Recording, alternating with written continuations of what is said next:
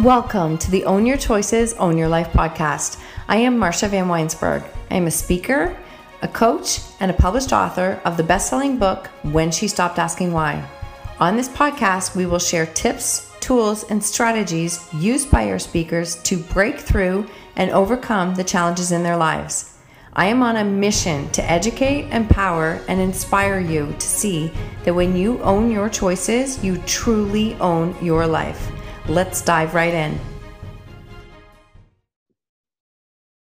Hello, everyone, and welcome to another episode of Own Your Choices, Own Your Life. And today we are connecting with Leanne Townsend. Leanne is a family lawyer and divorce coach out of Toronto. And we just dove into so much during this conversation. It's so powerful. I cannot wait for you to hear it. Leanne is regularly interviewed in the media and has been featured in Lawyers Daily, Divorce Magazine, Daring Women magazine, and she's been a guest expert on a number of radio stations and podcasts on topics including abusive relationships, divorcing a narcissist, and divorcing and divorce recovery.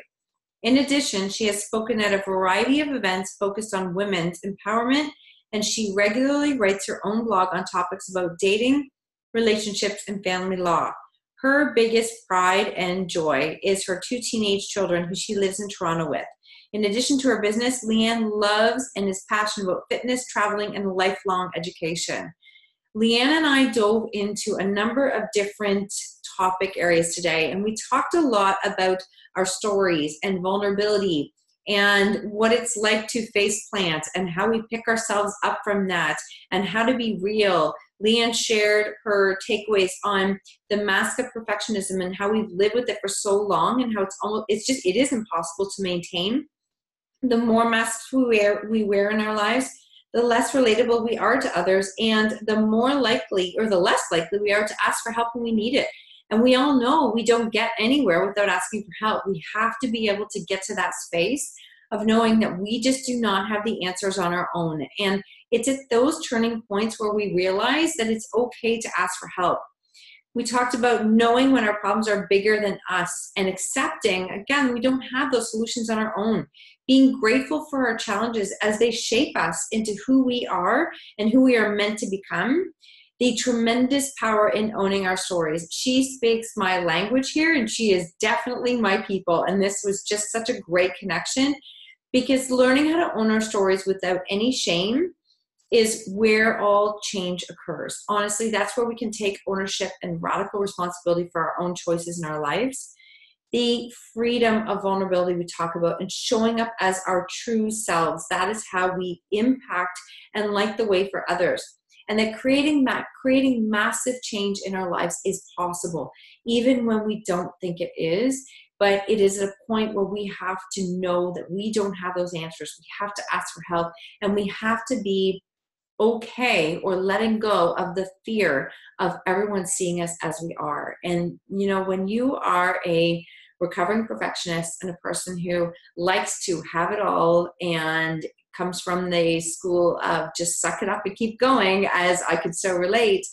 It's hard to ask for help. It's really hard. And sometimes life forces us into a space where there's nothing else that's going to happen until we reach outside of ourselves and ask for help. And that was where Leanne was. So this is an incredibly powerful episode, and I'm so, so grateful for her time, her vulnerability, her courage, and what she shared with us today. I know you will enjoy it, and I know you will have some massive takeaways. So join in and, and enjoy this, this podcast with Leanne. Welcome to another episode of Own Your Choices, Own Your Life. And today we are speaking with Leanne Townsend. Leanne and I connected online, and she has a very powerful story and lots of tips and tools to share with our listeners. So I cannot wait to dive in. Leanne is a family lawyer and divorce coach, and I am so grateful to have you here today. Thank you, Leanne. Thank you. I'm happy to be here. So thank you for inviting me. Absolutely. So we have a few questions that we are going to dive into first and they're really simple. So it's just, um, where are you from? I'm from Toronto, and I live in Toronto, Canada. Uh, I have lived here all my life. Oh, your whole life, perfect, and pretty much close to the same area of Toronto.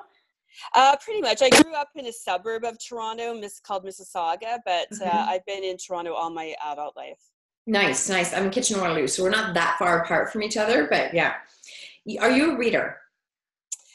Um, that's a good question. I, hmm. by my profession, I have to read a lot. I mean, I, you know, as a lawyer, you do a lot of reading. So I don't do as much of it as I probably should in my personal life. I mean, I like, you know, good personal growth type books. I do tend to have a few of those on the go at once, but, yeah. um, I don't read as much as uh, I would advocate to other people that uh, they should but I'm sure you have to do an awful lot of reading on your own. So I completely understand as a lawyer.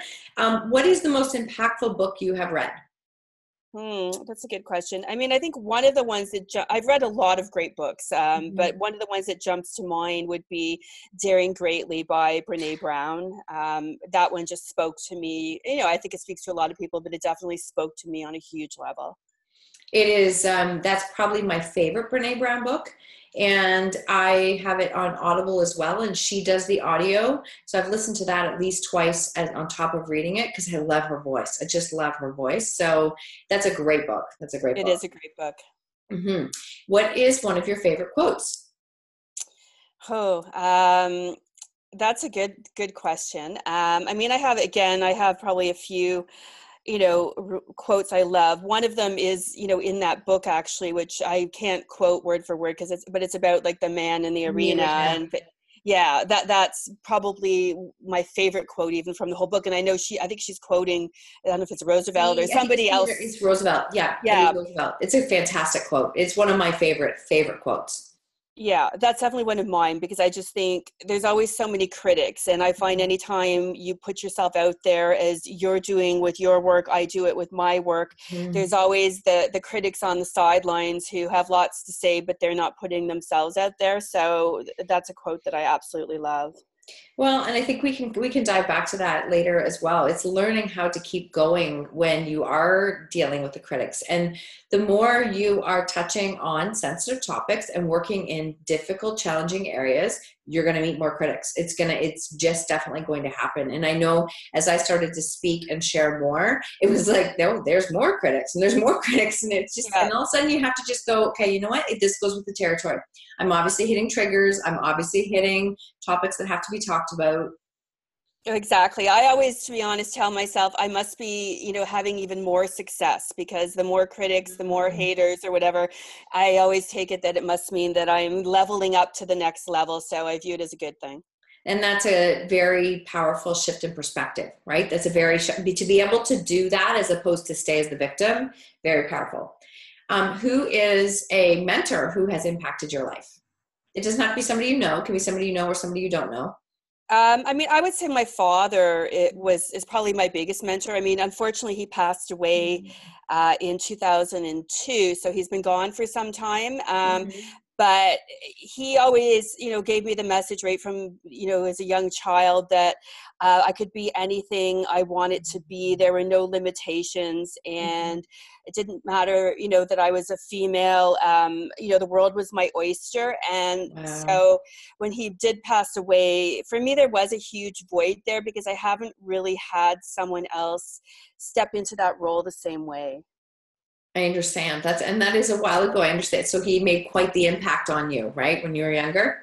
He did, yes, mm-hmm. for That's sure. That's beautiful. What is something? Last question. What is something that lifts you up and drives you?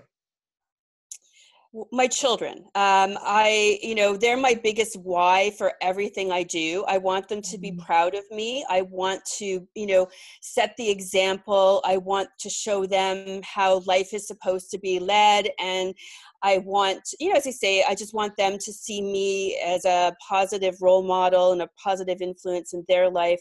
So they're, you know, my why I get out of bed every morning and why I strive to be the best I can be all the time. Mm-hmm. That's beautiful. That is beautiful. Um, how old are they?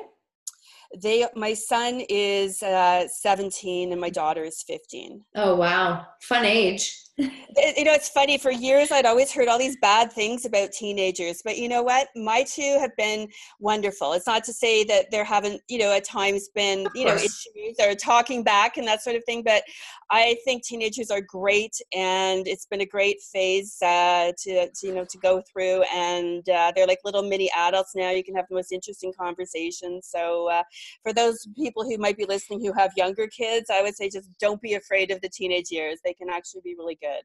Well, and they can be in a sense, right? And they can be, I mean, what attitude we take to it. As I as I sometimes when I share my story, I know people are like, "Oh my god, I don't want to be." I'm like, "No, no, I'm the extreme. Like I am the extreme."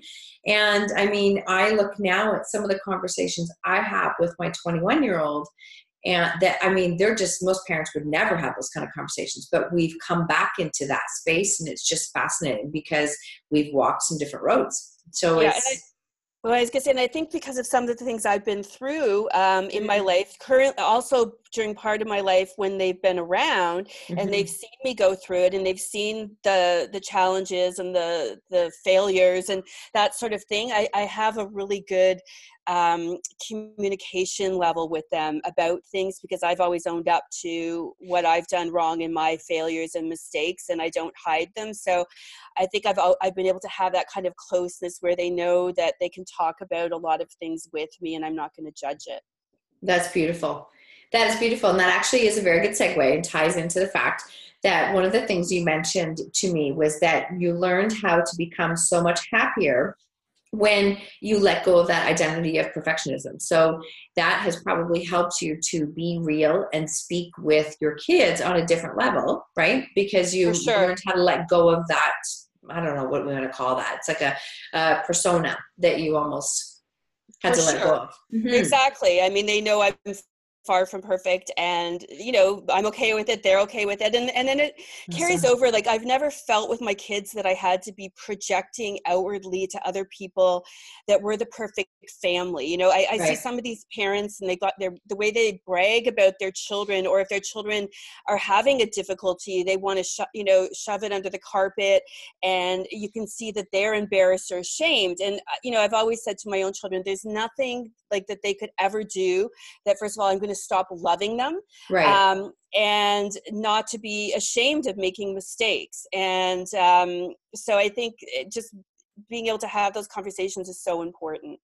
I love that you said that because I do find, and this is just my experience talking, but I do find that there is almost this, can I say, a badge of honor if our kids are doing as we want them to do or as we think it looks best to everyone else.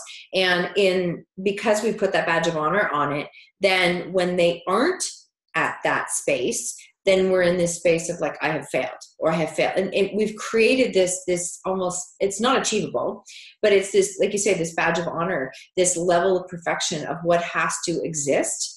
And it's it's not real. It's not sustainable. It's not attainable. And it's not really setting our kids up for a great um, a great space that they they like. I don't want them to feel that they have to do one thing in order to have my approval.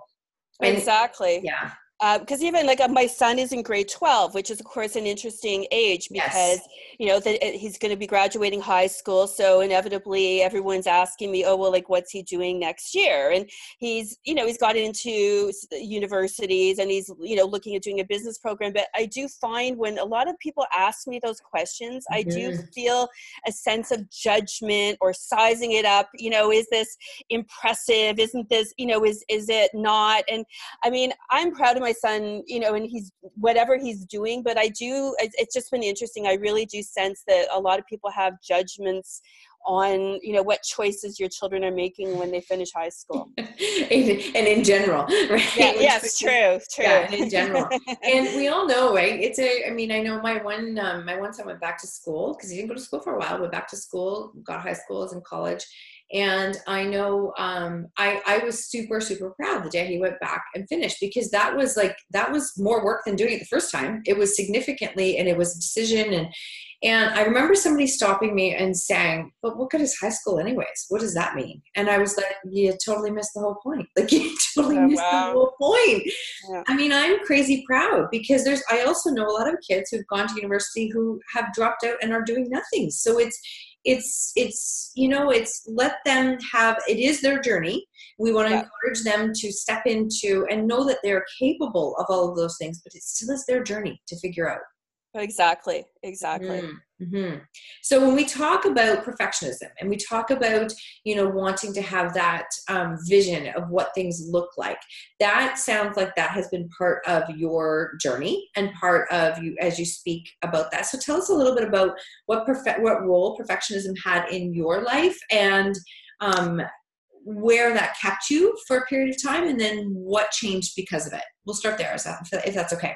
Sure, yeah. Um, I mean, I think for me, perfectionism was almost a coping mechanism uh, as a child and it was a way to get uh, validation and external approval so when i mm-hmm. was growing up um, you know i was always like little miss goody two shoes little miss perfect i always looked pretty i did well in school i said and did all the right things i was a good daughter a good sister you know all of those types of things mm-hmm. and i got praised for it you know that was the way mm-hmm. particularly with my father who i looked up to enormously. That was how i got his attention by overachieving excelling doing well never having problems never being negative you know all that sort of thing which is just an impossible um, you know standard to live up to for yeah. sure. And i mean i did it for a long time. Um, i i think for me one of the turning points um, came when when i was 19 my mother died of cancer.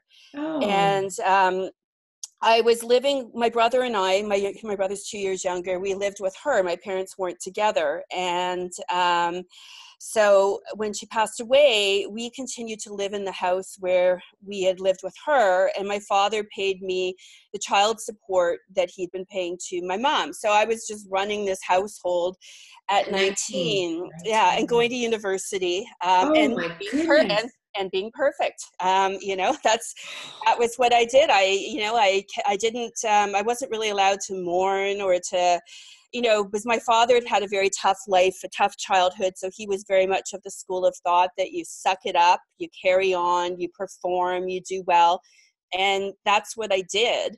Um, it, eh, but I didn't really have any emotional support. So it was a very hard time in my life, but mm-hmm. I was able to still keep up the, the facade of perfection, even though, um, you know, inside I was not doing so well. Can I ask you at that time? Because that's like, that is a, I just think as a 19 year old, now you are not raising, but you're like, you're accountable for a 17 year old, right? Like at this, yes and going to university and you have a home that you're like you're still living in this home. So you're i mean on all accounts a full adult who's had to deal with the loss of a parent and taking care of a 17 year old so that is um did you find yourself uh, do you okay let me see if i can ask this. So perfectionism there? Did you find yourself like just doing the do and almost not numb but not really having time to really process everything that was happening for sure. I mean i don't think i ever i at that time i didn't fully deal with the grief from the loss of my mother. Mm. my way of coping was just to continue to try to be perfect and juggle every all my responsibilities but and not complain. Um, and you know suck it up as my dad would say i wanted to make my dad proud. My dad had lost his mother at a young age and had had a much harder life than what i was going through.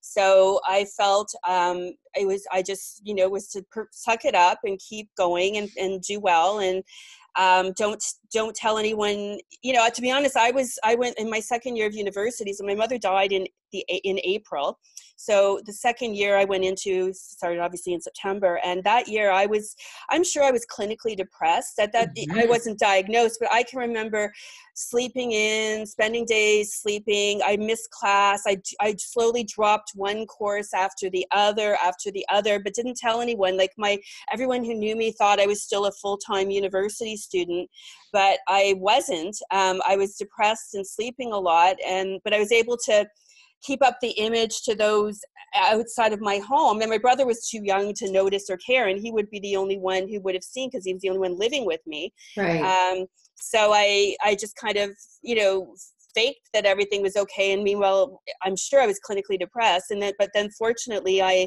without any kind of outside intervention i did come out of it um, mm-hmm. you know by by my third year so i was able to turn it all around Wow, that speaks a lot to you as a person.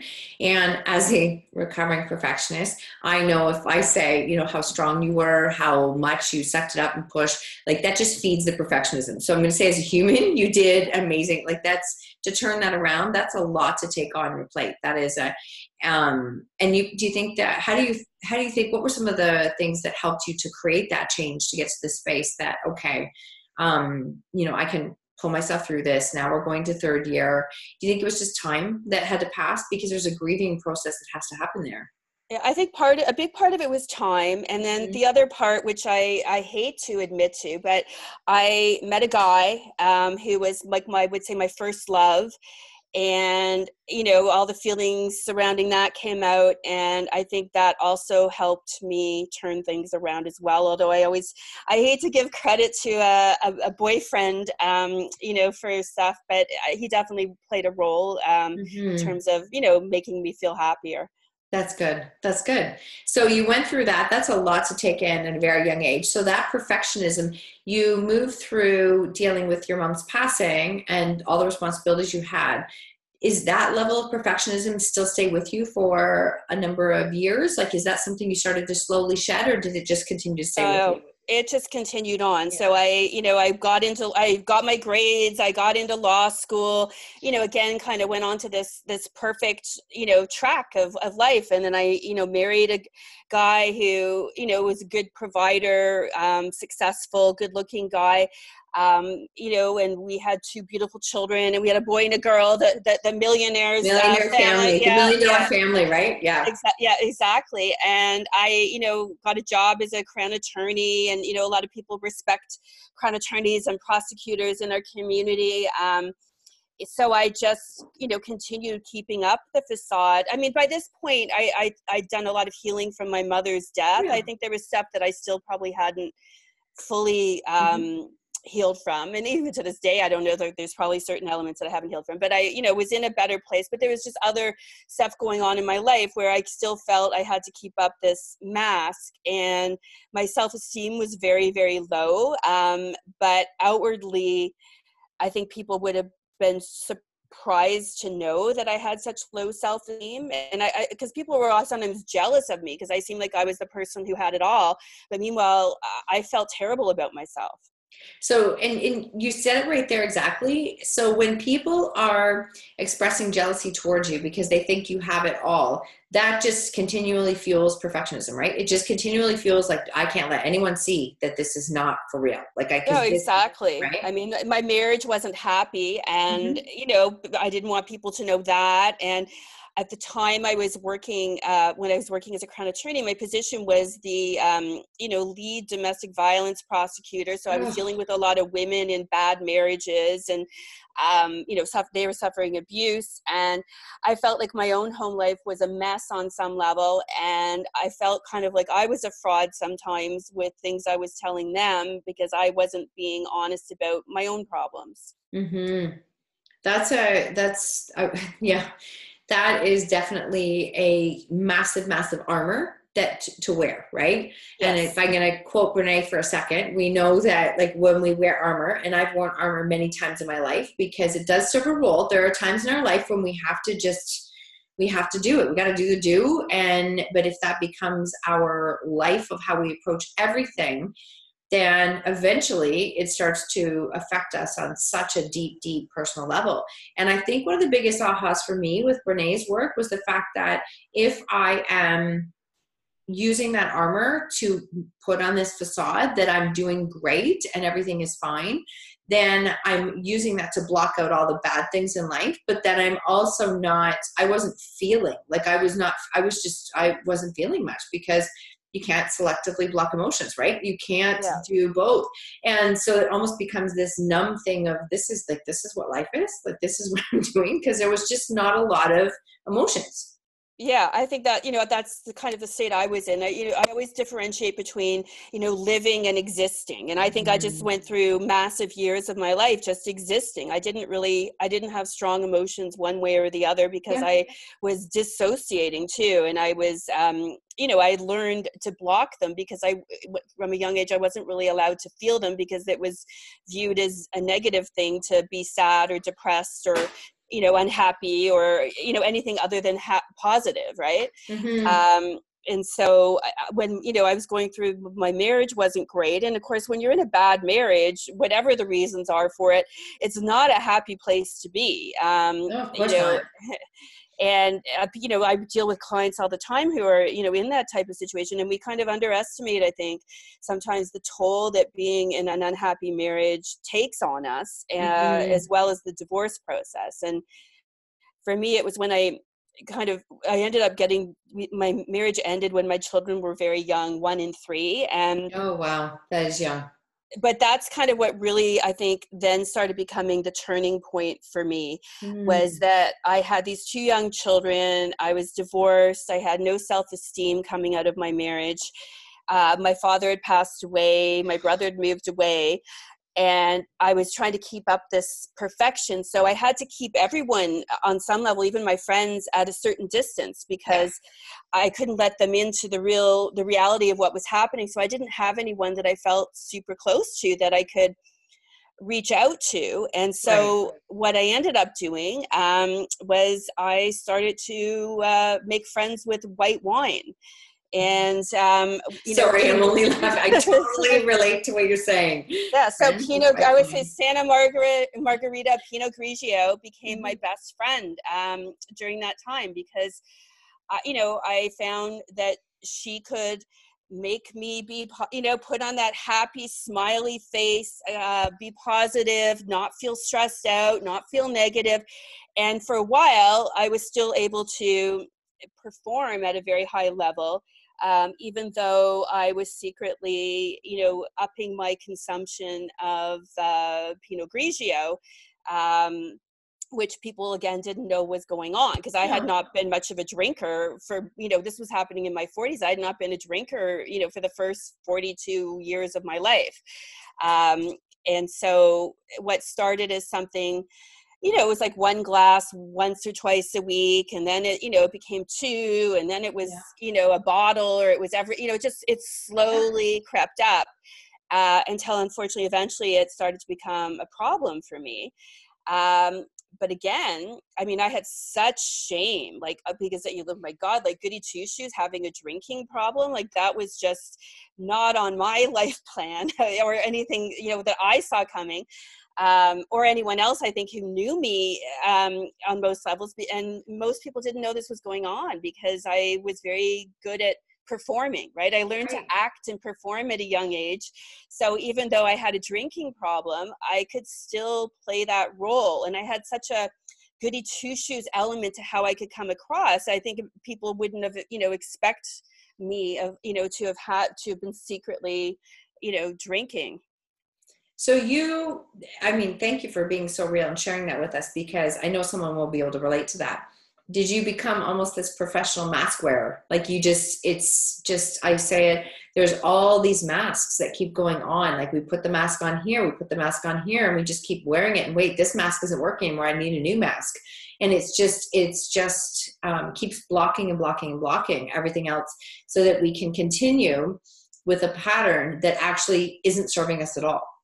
Yes, I mean, I definitely was keeping up, you know, had a mask, uh, uh, but Mhm. unfortunately, it was getting harder and harder I'm sure it for was. me to for me to keep on because the drinking was becoming more. hmm and it was starting to show up and so like my ex-husband was very aware of it and um and you know if it wasn't like as they say when we were married i didn't even hardly drink so it wasn't an issue in the marriage but afterwards when my consumption started to go up he was the person who was most aware of it um you know which was probably the worst situation for me in some ways because he wasn't interested you know we didn't have the kind of relationship where he was right. going to be helping me uh, you know I, maybe in his own way he thought he was helping but um, i kept it from my friends i kept it from my brother um, and it and it just as I say it, it continued to become worse and worse so eventually i couldn't keep the mask on anymore and and um, i my lowest point was that my children came home and i was like passed out drunk on the floor Oh my gosh, yeah. And you know, like I, I'll, they'll remember that the rest of their lives. Like it kills me inside to know that that's a childhood memory of my two children. That you know, little Miss Perfect would never have thought that would be something her children would be experiencing. So you know, I really knew I had to get help. Um, mm-hmm and turn things around and you know that was a journey in itself um, but I think for me being humbled at that level um, and coming to the recognition that okay, like this problem is bigger than me. I can't. Mm. I, I, you know, I'm. I, I learned at a young age that I could manage anything. I could take on everything and manage it and do a good job. And I didn't need other people's help because, to be honest, I felt they hadn't been there for me anyway when I was younger. So now I was in this situation where I did need help, eh, which was very hard for me to accept because I people had let me down before. But the problem was bigger than than me. I couldn't deal with it on my own. No, and I and I is it fair to say you say that people let you down? Um, only because I think that we went to the same school almost of the Suck It Up school. And you, I mean, if you are, and there's nothing wrong with that. I think that that was a sign of the times of what we did. You just put your head down and you just kept going. You didn't, you didn't really share your, I mean, what I do now and what you're doing now, like sharing our stories was not something you did then. You don't no. tell people you're struggling. You don't tell them that you're like, are you kidding? You don't do that. So it's very different. That was the school that we went to, but if you're in that school of suck it up and keep going, then that has got to make it very difficult to ask for help.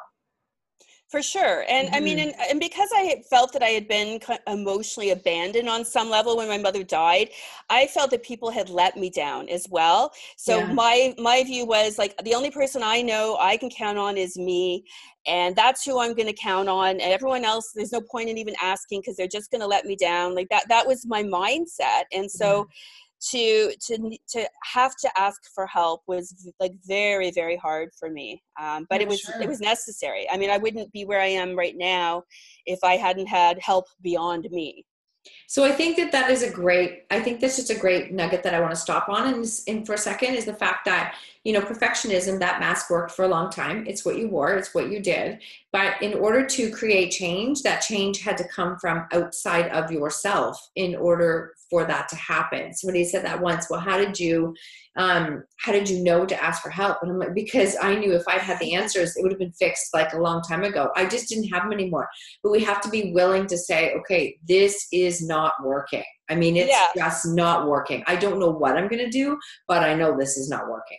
Yeah, I mean, I tried stopping drinking on my own for a long time before that and you know when i'm lying there and i'm passed out drunk in front of my two children mm-hmm. like clearly it's not working you know right. clearly it's, something has to change like i guess on that level i was a slow learner i had to be like no. banged over the head to get the message but that's what it took no, I don't think so at all. I think I don't. I mean, it's, we joke about it, but I don't think so. I think the fact that I mean, look at how you're raised, and now here's the thing, right? The, the way that you're raised, and I'm just going to relate for a second, is the fact that like you can attribute a lot of your success in life for how you were raised. Like, yeah. suck it up, do the work, do that. Like that's how I was. Um, I, I was driven. I was extremely driven. Like, suck it up and do it.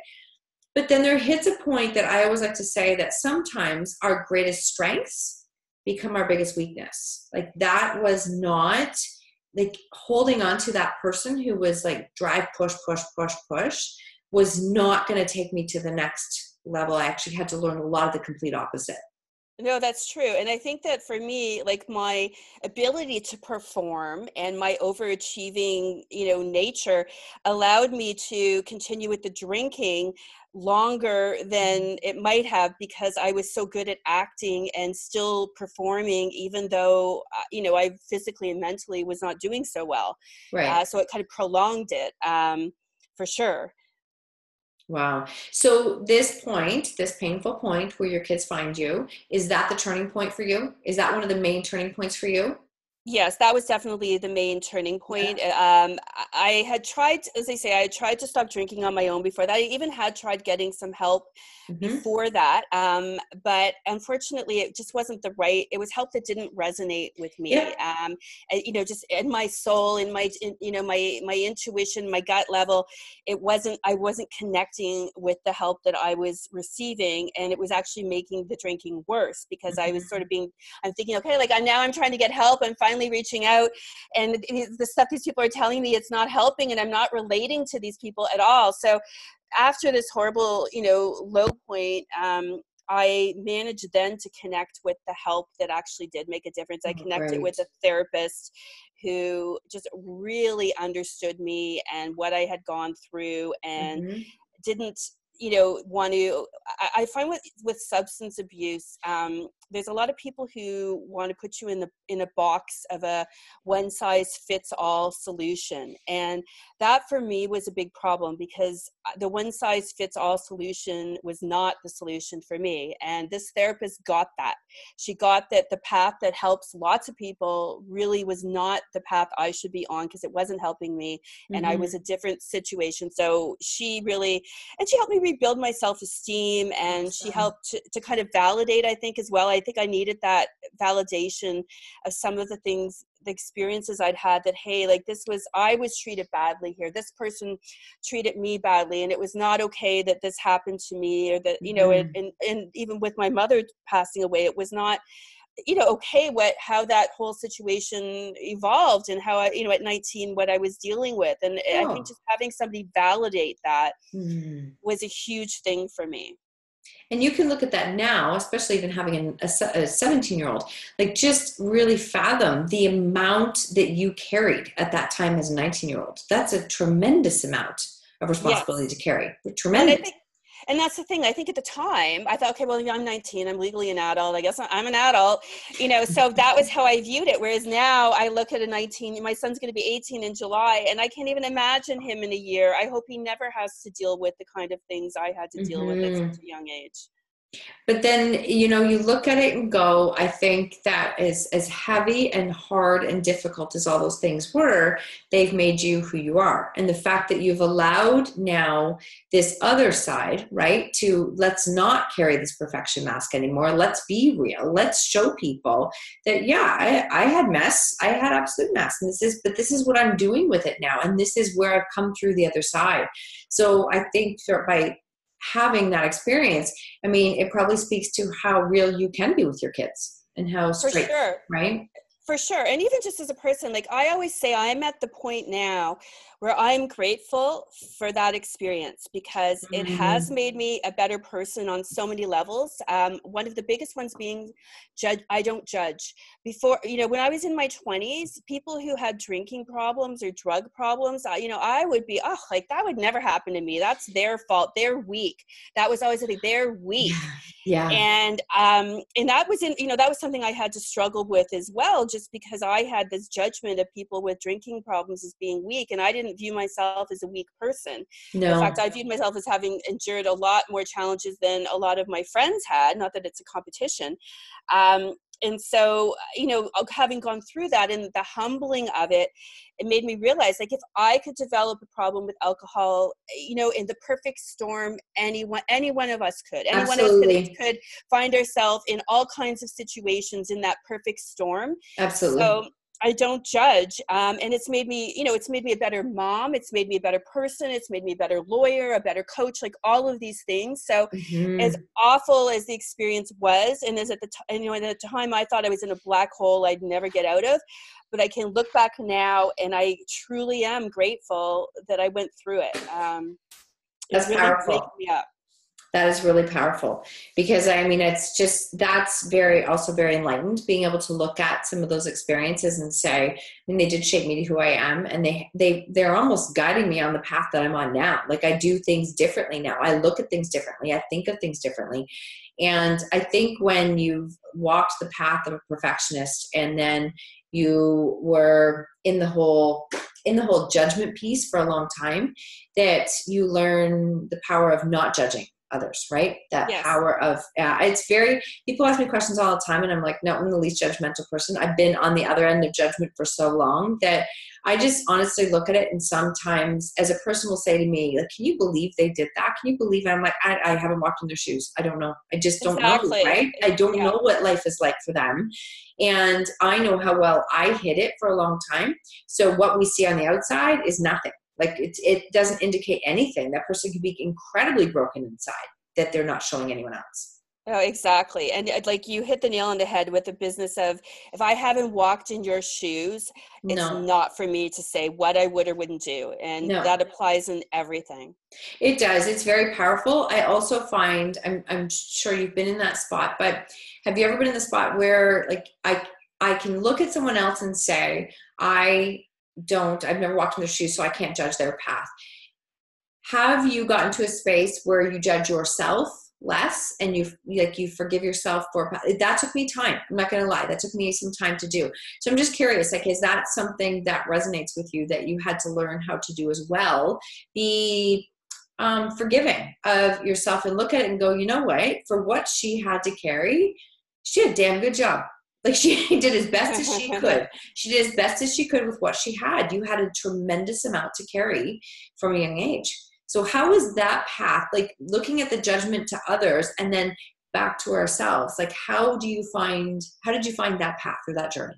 Uh, well, for sure, I've learned to be less judgmental on myself because with all the perfectionism and all the judgment of others, the person I definitely held to the higher standard was always me. So I've learned to let that go. Um, you know, again, that was a process. That wasn't easy for me to stop judging myself. And I had tremendous shame, tremendous shame about the drinking. Um, and it took me a long time to um, to own it. And you know slowly i started to tell you know i told my brother you know slowly i started to tell a couple of friends who i felt close with um, and but over you know time i'm now at the point where you know I, will share it in a public um, you know forum like this you're sharing it um, very openly here and i thank you yeah. i really do.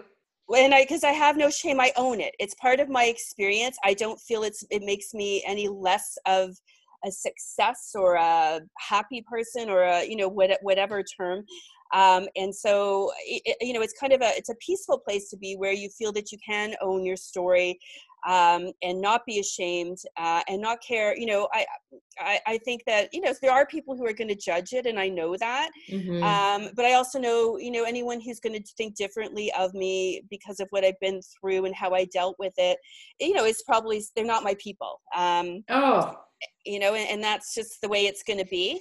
Um, but it, it took you know i it's still a process. Like i mean there's there's mo there's dark moments in that period of my life. I, you know it was a period of about five years. And you know there's some pretty low places i went in dark places that you know nobody knows about. It's between me and you know my higher power. Um, but and, and some things don't need to be shared. I mean that's no. the other thing. I think that you know it's it's wonderful to be vulnerable and share your story and be open and own your story but that doesn't mean that you have to share every single detail with the world either no, I'm really glad you said this because I think this is something that needs some clarifying in, in the personal development space. And, the, you know, everybody's always in the case of like, let's, you have to be open up and be vulnerable and you have to share. And as Brene would say, right, not everybody has earned the right to hear your story. Yeah. And it's, it's that connection, having that connection to be able to share that. So I love that you said that because there is a time and place for vulnerability. And even being vulnerable there are still many many parts of my story that will never make it to any public forum of any kind right? It's just that's not yeah. vulnerability doesn't mean dumping everything that you have. Yeah. It means sharing this. What does vulnerability mean to you well to me it means owning my story and not being ashamed and mm-hmm. being being able to just be comfortable with the experiences i've had that have shaped me not be embarrassed and um, being open about them I, say being selectively open about them i guess because mm-hmm. just as we were saying not everyone is entitled to hear you know yeah. every detail and you also have to be at a, a point of healing where you're ready where you're ready and able to share because i you know there would have been times in the past where I wouldn't have been able to deal with the judgment or criticism of somebody um, for some of the experiences I've had, and that might have impaired my healing journey or mm-hmm. slowed it a little bit. Whereas, yeah. you know, I, I, found I just kind of gradually got to a point where there's, you know, I don't, I I don't think there's something somebody can say that is really going to upset me. I mean, you never know, I suppose, but uh, but you do have to be, you know, healed enough that you're able to handle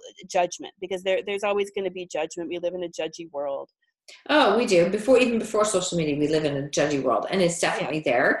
And I, I mean, I think as we start to build I don't call armor because it's not it's not not even a shield. It's just that we choose what comes in, right? It doesn't block things up, but we choose how we respond to it.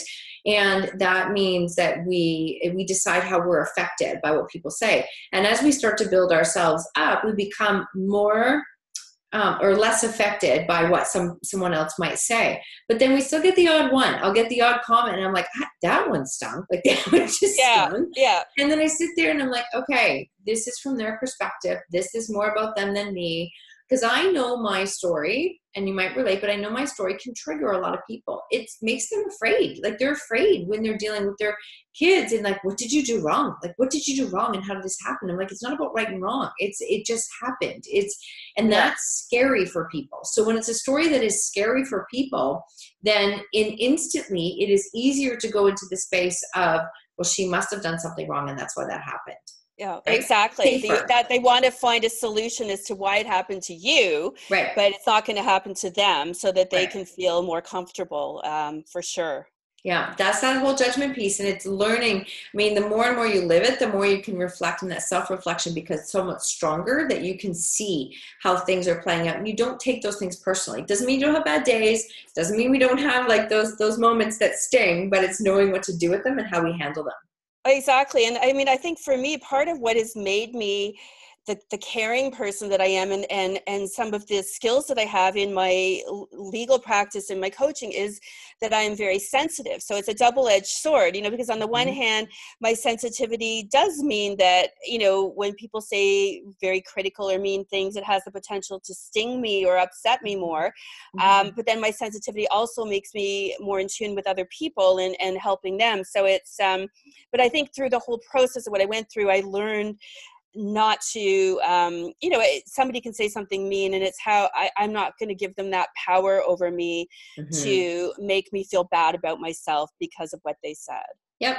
They speak from their own standpoint right? They're speaking from their own yes. experience. They're speaking from their own so there's nothing you can do to own that. That's not yours to own and exactly. right? They have to own their own stuff it says more about them than me and you know all that sort of thing but i've you know i've really learned to internalize those beliefs yeah that's awesome because it takes time i mean it takes time.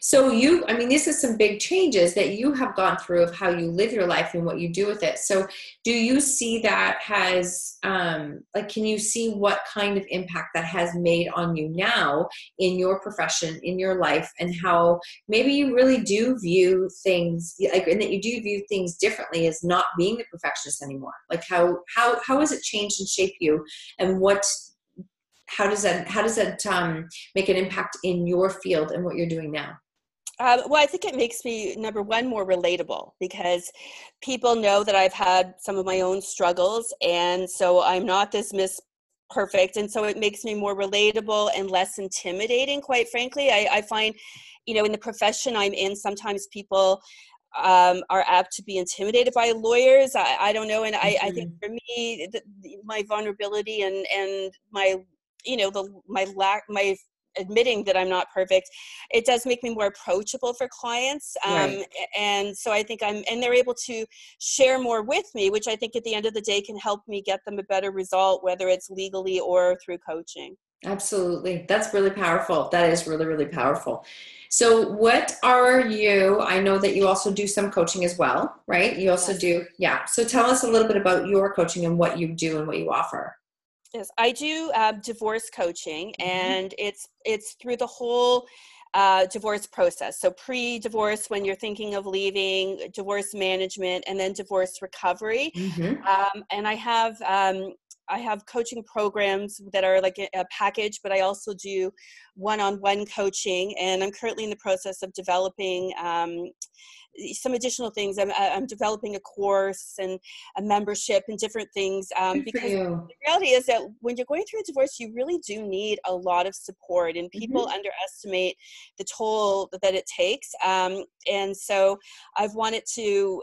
I, I feel that I there aren't a lot of people in the space that I'm in doing what I'm doing in the sense of I've got kind of the hard, practical, legal skills, the financial outlook a little bit, but I also have the softer, warm, you know, you need some self love and some self care and boundaries and, and those types of things. So I'm able to bring those elements along with the the more practical legal financial stuff that's a great mesh of the two areas right like you're looking at like these are the foundational things you need to know but then at the same time you are going through such a, ma- a, a major life change and transformation that like here are some of the personal things that you need to know that are also going to be like impacting you and affecting your life yeah, and we and the reality is we need both. I mean, that's sort of the other thing I learned in my own journey, being a, a left brain dominant, you know, logical lawyer type. I I was always all about like if you can't see it, you know, it's it doesn't work. And right. through through my own journey, I mean, I I, I did hypnosis, I've done tapping,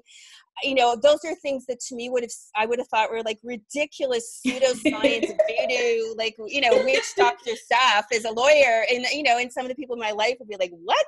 But it but it worked. Like so, mm-hmm. I'm a believer because it, it worked. It got me to where I needed to be, and so um, I with the coaching, I mean, I, am not qualified to do you know some of the things I, I, mentioned, but I just believe people like healing requires a whole bunch of different things, and it can be different for each person. But you need to be open to things that maybe are outside your comfort zone or seem unusual or you know whatever, um, mm-hmm. because they you know they do work again not judging it. I mean you have to look for something that works for you and and you have to find that. For some people it's this for some people it's this.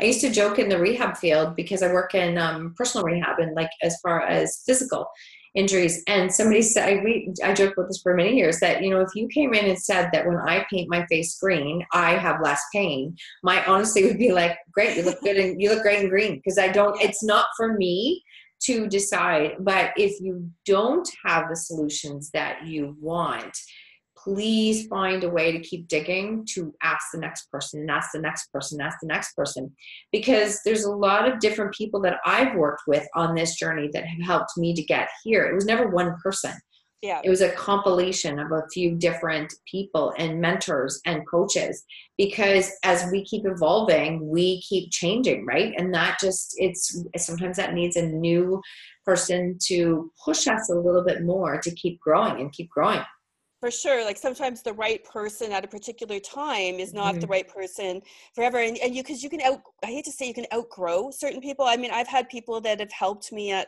certain periods in mm-hmm. time who i just reached a point where i had outgrown them and yeah.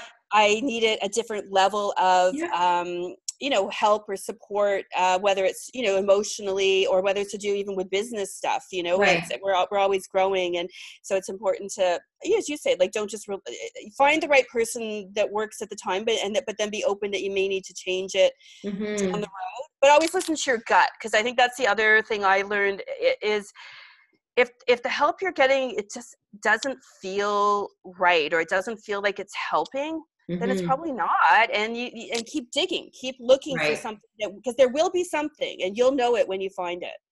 Yeah, and you you know what? It's a you, you said a great point there because it's very much that we you know um, we might not have all the answers, but we know how we don't want to feel. Like usually, what we are like, what do I not want? I don't want more of that. I don't know if this is the right answer, but I'm willing to try. And so that eventually, I just say, just keep chasing that energy that feels good, because you will yeah. stumble into something that works for you. Exactly. Yeah, that's great. Thank you so much for sharing that. I really appreciate um, the depth that you shared that story because I know it will resonate with someone. Um, where can people reach you, connect you, and find you? Uh, well, my website is www.leannetownsend.ca. Okay. Um, I have all my contact information there. I'm active on Facebook, Instagram at Leanne Townsend Life. I have the fair size following there, Twitter. LinkedIn, but everything is on my um, website. Perfect. We will make sure that it's all connected into the notes. Um, as I wrap up, I have a couple quick questions for you. And one is if you could go back in life to any age, it can be any age, what is one lesson that you would tell your younger self? Um, I would tell myself not to care so much what people think of me. Mm-hmm. Yeah, so simple and so powerful, right? Yes. Not yes. care what they think. And you know, it's funny because when I say that to clients, I'm like, you do realize that people are so, you know, how we're self consumed with ourselves, with what? Like, what are we doing? How does it, all those things that we're worried about what people think. Meanwhile, most people are just worried about their own life, anyways. Exactly. You're an afterthought to them anyways, but yet you think they're you're like a major topic of conversation in their lives. No, we're not. We're not. So I love that. That's a great point. Um, and the very last question is what lesson in life are you the most grateful for? Hmm, that's a tough question. Mm-hmm. Um, I mean, I guess it ties in with everything we've been talking about. The, le- the lesson is that it's okay to fall on your face. People are still going to love you. Um, you're you know you'll get out you'll you'll succeed again or you'll stand up again um, mm-hmm. but it doesn't make you a lesser person just mm-hmm. because you mm. fell on your face i love that because we all fall on our face all of us yeah. do right and i mean in doing so and learning if you look at it that learning to let go of that persona of perfection is probably something that saved your life like it's probably something that saved you in a sense to learn how to let go of that Yes, and and it's made my life so much better. You know, my relationships are so much better. My friendships, my relationship with my children, yeah, everything. It's all real now, right? It's yeah, real. Exactly. Like it's it's a very powerful thing to do for it to have it to be real. Exactly. Yeah, that is and so. Now, and, and I find I can't even tolerate the fakeness. You know, I think that's the thing too when you go through stuff like this. Like, I don't, I can't tolerate being around fake people. I don't, I try to avoid them as much as possible. Fake situations. I just mm-hmm. don't like any of it. No, and I've just learned that those are my boundaries, that that's not where I want to spend my time and energy. So we always joke that we've been places where we meet a whole group of people, and it's nothing about, it's not that anyone else is wrong. I just don't choose to be around it. And we'll be there, and all of a sudden I'll be like, yeah, no, I'm, I'm out. And I turn and I walk away, and my husband's like, oh, yeah, they didn't connect. That was not, it's just, there's, there's not me like trying to change a person, trying to let them know how I feel. It's just not something I choose to be around. Exactly. Mm-hmm. Yeah. So it's very powerful. When you start to learn yourself learn more about yourself and learn what helps you to become that person, then it's, and you start to honor it, it can really be an interesting journey. Well, that's such a huge point. I feel like I could talk to you for ages, but yeah, I do too. Um, you know, uh, one thing I learned through everything I went through as well is that my personality is I tend to be an, an introvert. I'm a very social mm-hmm. person. Mm-hmm. I, I, you know, I like being out and going out and meeting friends and stuff, but I need that time to myself to also recharge. And I kind of grew up thinking that that was something to, you know, awful that I didn't want to just be with people 100% of the time and I needed to recharge. And now I know I just, I do need it and I honor it. And it makes me enjoy the social times and times with people so much more because I've taken care of myself it's it you're right first off we could talk forever and second you are um you've got such a great point there because i am i always thought i was an extrovert and I think I'm so much more of an introvert in the sense that being the introvert gives me time. I need recharge time. So when I do um, interviews or podcasts or I have speaking events and I love giving in those moments, I need equal amounts of time to recharge. I've learned that the hard way that I'm going to do a full day event and I'll give it everything I have, but that next week, very little's on schedule. Like yeah, that's exactly like me. Yeah, I have to honor, and boy, did it take me a long time to learn that. it was just like, what is the matter with me? And I don't have anything left because you don't have anything left because you gave it all exactly exactly yeah. and what you know it's it's a hard lesson to learn but an important one right? Because i you know i found i was just running myself into the ground and and, and mm. now i don't let that happen no no it's very powerful and you and this is the thing right? We've we've been very candid and honest about our journeys and the paths that we've walked on but going through those steps has helped us to learn lessons that help us in the next stage like we need those lessons we have had to learn that in order to be able to even um, give more to ourselves which gives more to others definitely. Yeah, yeah. Oh, honestly, as I said, Leanne, I could talk to you forever. So likewise.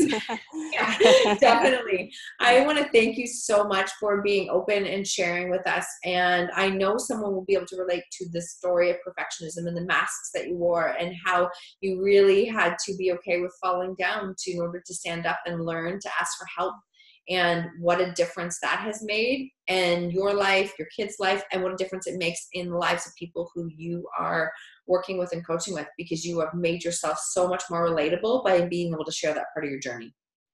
Well, thank you so much for uh, having me on your podcast. I really appreciate it. And uh, I hope that something I've said is helpful to someone out there. It will absolutely be. I absolutely will. It will. So thank you so much for joining us today. And um, I cannot wait for this episode to go live. So we'll keep you posted. Thank you so much, everyone, for joining us today. And join us on the next episode of Own Your Choices, Own Your Life. Thank you so much for taking the time to join us today. Until next time, remember, when you own your choices, you truly own your life.